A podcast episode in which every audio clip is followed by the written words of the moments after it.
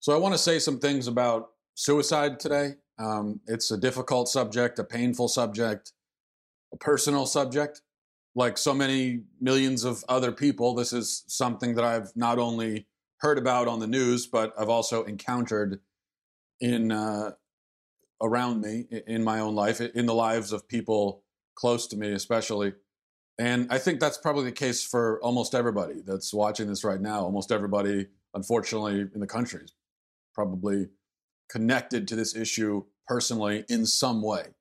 You know, so that's what I want to talk about. And been, and the reason I, I, want to tell you ahead of time that uh, this is something that I've encountered is so that you understand that you know I'm not just approaching this from a purely analytical kind of detached perspective, but from a from a, I hope a, a, rational and grounded perspective, but also a, a human one, personal one. Now, obviously, the reason that we're discussing this now is that two prominent people killed themselves last week: Anthony Bourdain and uh, and Kate Spade. And in the meantime, there have been news reports about the the rapidly rising suicide rate across the country, and it's rising nearly everywhere in every state. So something is clearly happening in this country. So something something is going wrong. I think that's obvious. Um, and when we see suicide, especially among the rich and famous and successful, it makes us stop and kind of ponder for a minute because our assumptions are overturned and the facade kind of melts away and we're awakened to this or reawakened i guess to this stark reality where we realize that wealth and comfort and success are just frills they're they're superficial they don't they don't mean anything necessarily because a person can have all that and yet be deeply in despair. They can be hopeless and miserable and yet have all that. So there has to be more to life, we realize. We, you know, we, we often will look at uh, rich and famous people and we'll say, man, they, they must really love their lives, right? We'll look at somebody who's like that and we'll say, man, he must really love his life. But what do we mean when we say that? What we really mean is that they must love the comforts and luxuries in their lives. But to love comfort and luxury is not to love life. To love life is to love life, regardless of the circumstances. So if we can't love life in poverty, if we can't love it in suffering, if we can't love it while deprived and wanting and hungry and all of that, then we don't love it. And so, for those of us who can't even imagine loving life under those circumstances, and our affection for life is tied completely to either the, the material goods that we have or the material goods that we dream of one day accumulating. For those of us in that in that category, um, we, we, we don't love life and we are either in despair or we're on the edge of despair. And so I think that there are um, a great many people in this country who are either in despair or are on the edge of it. And our reaction to the suicides of famous, successful people just kind of speaks to this. Yeah, of course we should be sad. Of course it's uh, you know, of course, we're going to be surprised.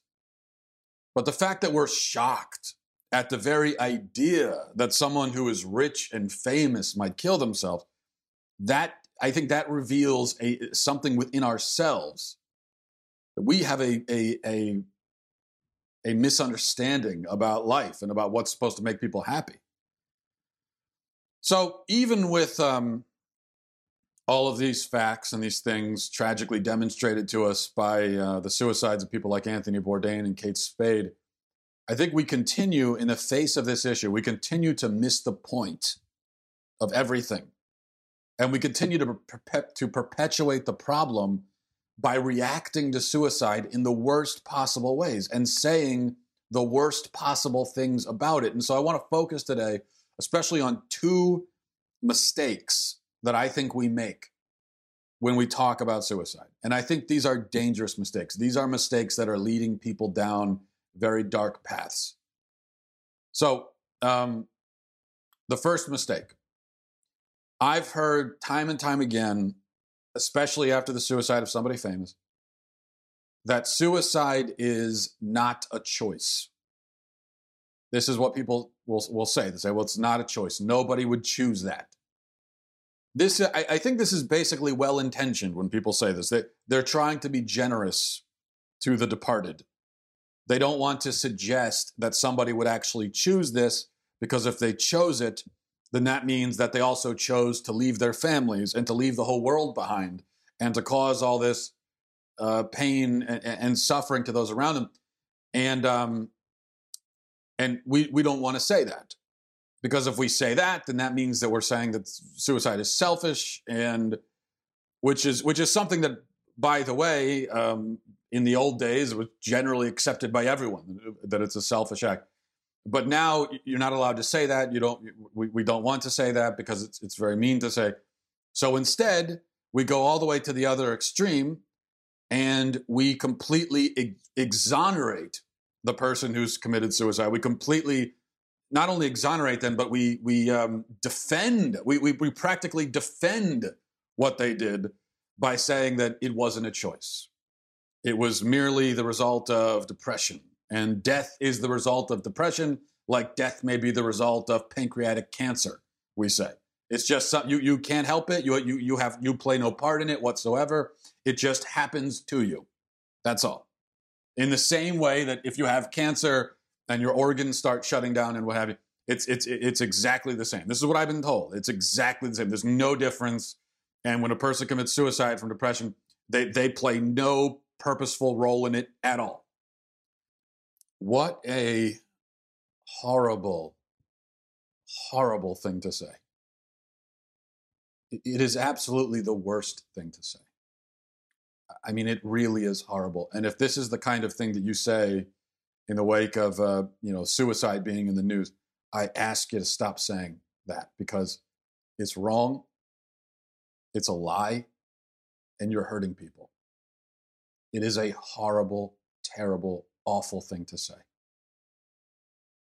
To say that it's not a choice at all is a horrible thing. It, it's not hard to see why it would be so horrible and dangerous. Think about it for a second. Imagine a suicidal person.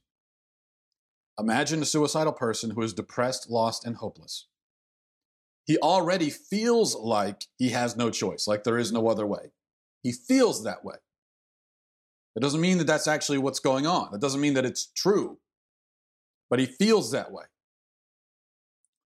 And then you come along and confirm this notion. You come along and say, You're right. You have no choice. Depression just may up and kill you one day against your will. You have no choice in the matter. There's nothing you can do of your own volition. You have no choice. What have you done? In the interest of being fair and generous to the dead, what have you done to the living? Maybe we should focus more when we talk about suicide, we should focus more on helping the living rather than the dead. Tragically, terribly, um, the people who are dead are now there's there's there's they're gone now but there are people, there's a lot of people that are still alive who are struggling with this.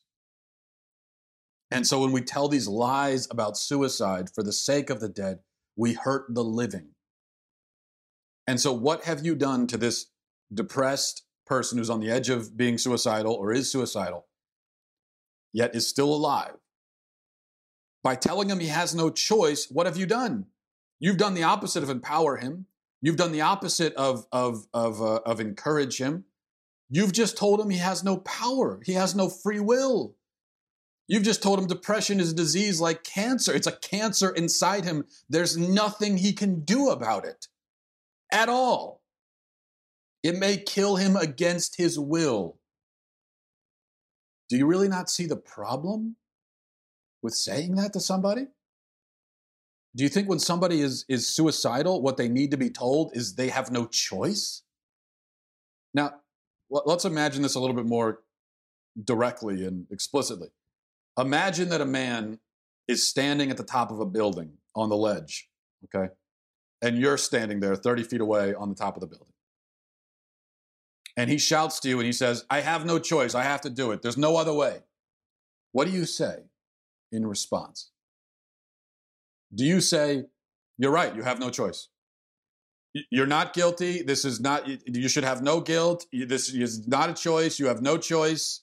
This is a disease doing this to you. Nobody will judge you if you go ahead with it. You have no choice. Is that what you say? Or do you say, you do have a choice? Yes, you do have a choice. You have the power. You are in control. This is all you right now. And you will decide what the next step is. And there is a right and wrong choice here. You have the power to make the right choice. You do. Now, I would suggest that if you um, if you said the first thing, you have no choice, to somebody on the, the edge of a building, you are a monster. You, you're you're just a monster. You're like that. What was that case of that girl um, who uh, who was who encouraged basically encouraged her her boyfriend to commit suicide.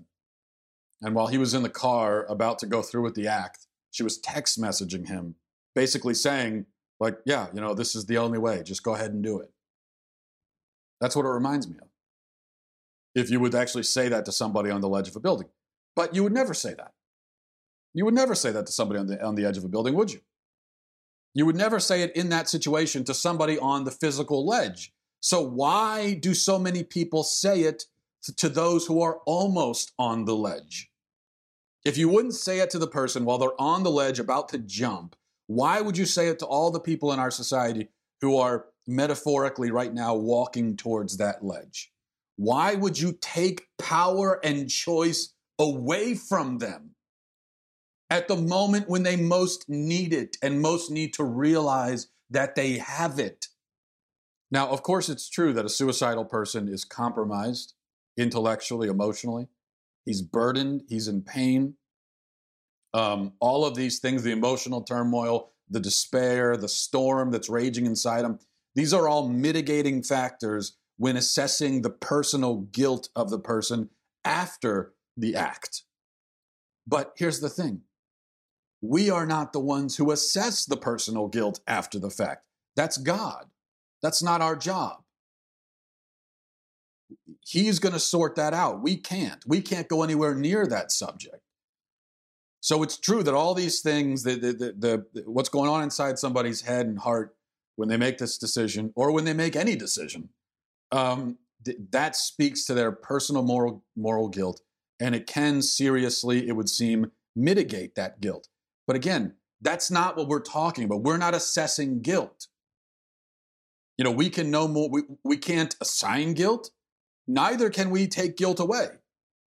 We can't just sit back and announce that, oh, this person is uh, entirely guilty for this act. And we also can't sit back and say they're not guilty at all. We, can, we can't say either one of those things. And to say either one of those things would be a terrible uh, lie. It would also be to put ourselves in the place of God, which we can't do. All we can do is determine what is literally physically true.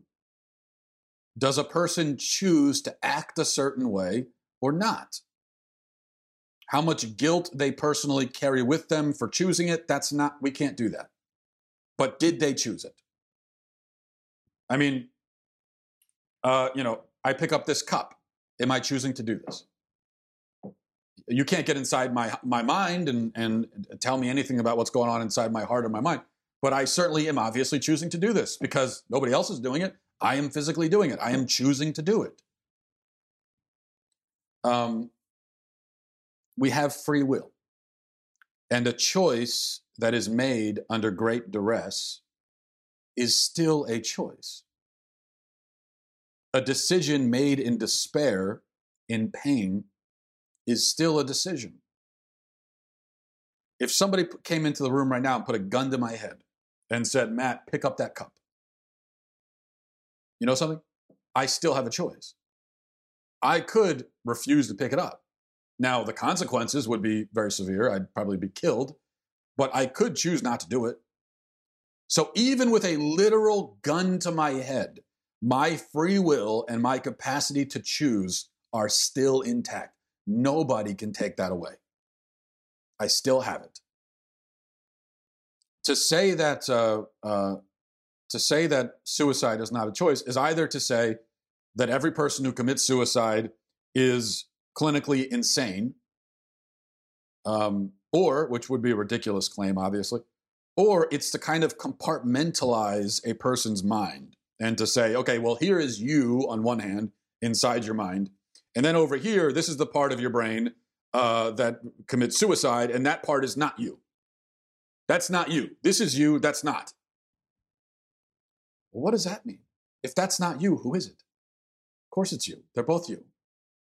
You, you, you are a complete whole person. You can't be divided up. You are a complete, whole, immutable human being. And th- th- you, you can't be divided into sections. It's only you. You are the only one who is you. The fact that you're under duress when you make a wrong choice does not mean that it wasn't a choice.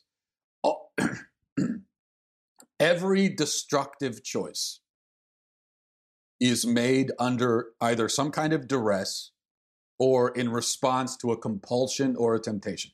Every destructive choice is made that way. And the really destructive choices, the really bad choices, are always made under severe duress or in response to severe compulsion. So think about think about the worst um, crimes that you can imagine. Think about it, people that are in jail for the worst kinds of crimes, rape, murder, so on. Nobody does those things while in a calm state of mind. They're always in some kind of turmoil and internally. There's always a compulsion. Of course, there is. So if suicide is is, uh, is not a choice, then no bad thing is a choice.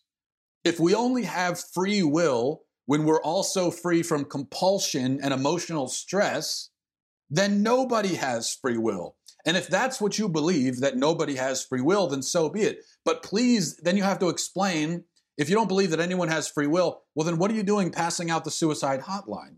What are you doing saying, you know, if you're depressed, if you feel suicidal, talk to somebody? What are you doing passing out hotlines and giving tips to depressed people if you don't think they have a choice? If you don't think they can choose to act upon the advice you are giving them, then why are you giving it? The fact that you're giving advice means that you know it's a choice, that they have a choice. And so you're trying to influence them to make the right choice, which is a wonderful thing to do.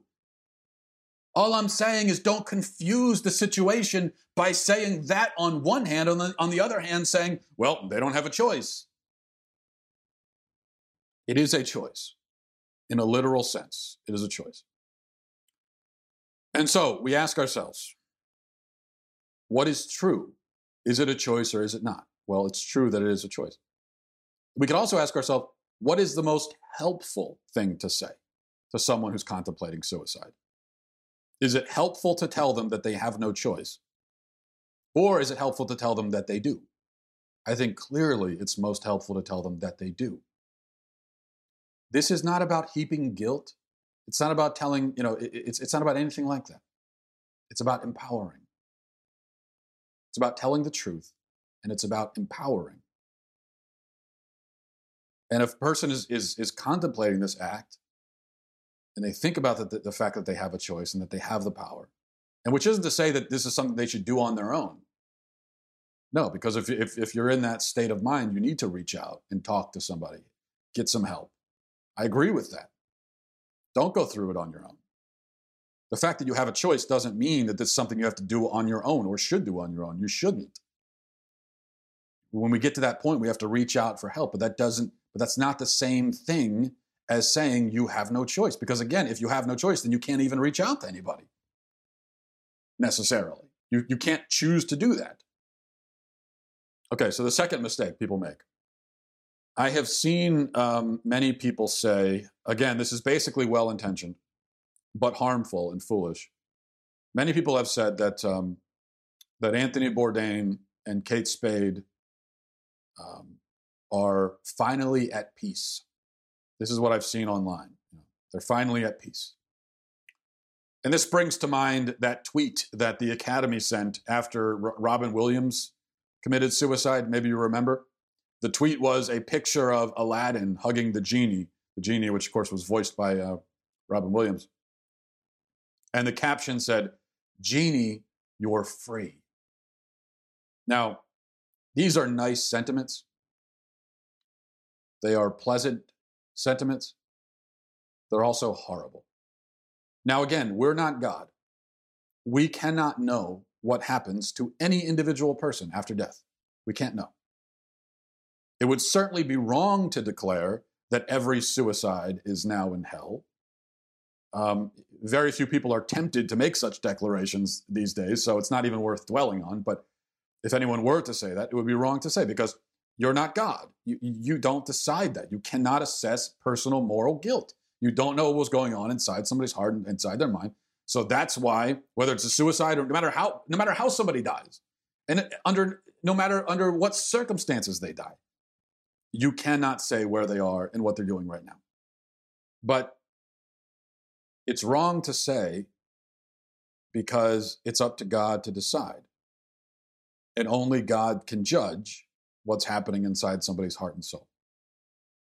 Only God can judge. You know, that's what everyone says. Only God can judge. But what, what, what people really mean when they say that is that only God can judge the guilt or innocence of a person. We can, however, judge actions.